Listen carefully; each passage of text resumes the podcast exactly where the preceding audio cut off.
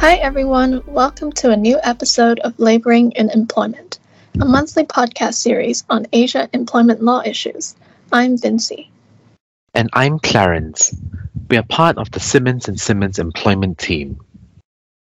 Clarence, I thought it would be interesting for us to talk about a recent case in Hong Kong, which involved an appeal from the Labor Tribunal to the Court of First Instance. This case looked at the implied duty of mutual trust and confidence and whether it applies in the context of the termination of an employment relationship. Thanks, Vincy. Yes, although the positions in Hong Kong and Singapore are broadly similar, there are some nuanced and significant differences, so it would be useful for us to discuss. To start, perhaps I can briefly outline the legal framework which applies to termination in Hong Kong. Under Hong Kong law, save for a limited number of situations, and assuming the dismissal is not for discriminatory reasons, an employer generally has the right to terminate an employment contract at any time for any reason. In other words, without cause, by giving notice or by making a payment in lieu of notice. In addition, in the case of serious misconduct, the employer may be entitled to terminate an employment contract without notice or payment in lieu. The threshold to the threshold to justify a summary dismissal is very high, and in any event, summary dismissal is not the focus of our discussion today.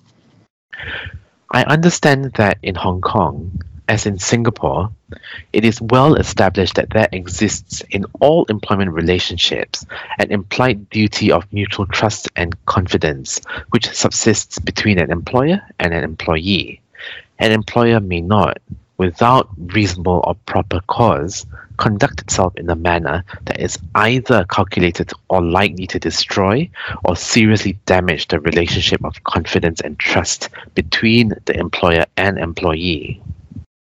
Yes, that's right. Now, if the termination of employment by the employer is in accordance with the terms of the employment contract, then how if at all, does the implied duty of mutual trust and confidence come into play? That's an interesting question. Until a few years ago, it was generally believed, at least by the employment law community in Hong Kong, that in accordance with the long standing line of English cases, the mutual duty of trust and confidence only applied while the, while the employment relationship was ongoing and did not extend to the manner of a dismissal. That belief was called into question a few years ago in the case of Tadjudin and Bank of America, in which the Court of Appeal suggested that the right to dismiss on notice or by payment in lieu must be exercised in good faith, rationally, and for proper purpose, and not arbitrarily or capriciously or in bad faith. I can see how needing to demonstrate that a dismissal is in good faith and for a proper purpose is quite different from being able to dismiss at any time for any reason. Yes, the comments made by the Court of Appeal in that case certainly generated quite a lot of discussion and debate, at least amongst employment lawyers in Hong Kong. It was therefore very interesting to see that this was one of the issues in question in the recent case of Lam and Equal Opportunities Commission. To outline the facts briefly, the employee worked at the EOC for over 20 years. The EOC terminated her employment by making a payment in lieu of notice. The letter of termination stated that the reason for termination was because the employee's recent attitude and behavior did not closely match with the requirements of her senior position. The employee filed a claim in the labor tribunal.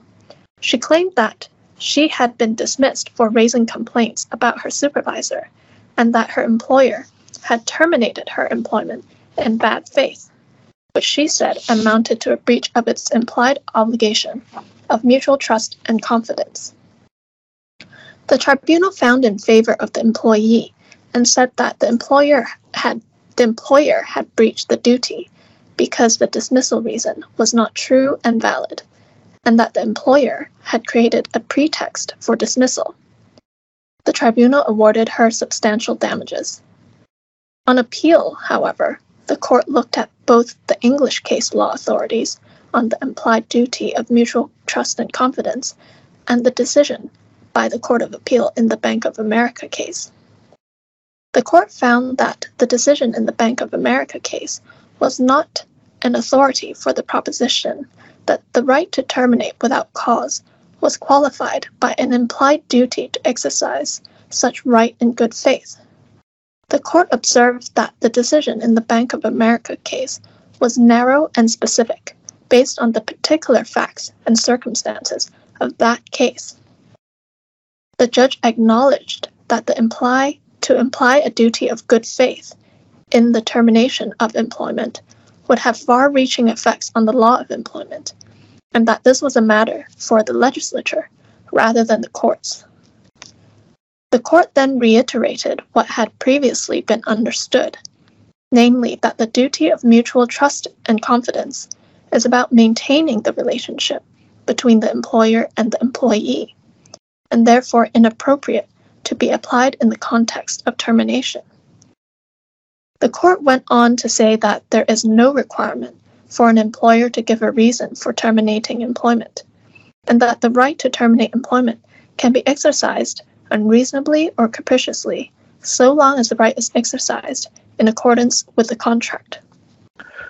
So, just to summarize, it seems that the decision in Lam had provided helpful confirmation for employers in Hong Kong that provided one of the limited statutory prohibitions on dismissal does not apply and the dismissal is not discriminatory, an employee cannot, generally speaking, challenge a dismissal which is effected by the employer by giving notice or by making a payment in lieu of notice. Yes, that's right. This decision has confirmed that the Hong Kong court is not concerned with the rightness or wrongness of a dismissal, and indeed, the right to terminate employment can even be exercised unreasonably or capriciously, so long as it is exercised in accordance with the contract. So, how does the position in Singapore compare? The position in Singapore has changed over the years. The starting point for any discussion is, of course, that seminal House of Lords decision in Malik and Bank of Credit and Commerce International SA, where Lord Steyn espoused the principle that there is a term implied in law that an employer shall not, without reasonable and proper cause, conduct itself in a manner calculated and likely to destroy or seriously damage the relationship of confidence and trust between the parties.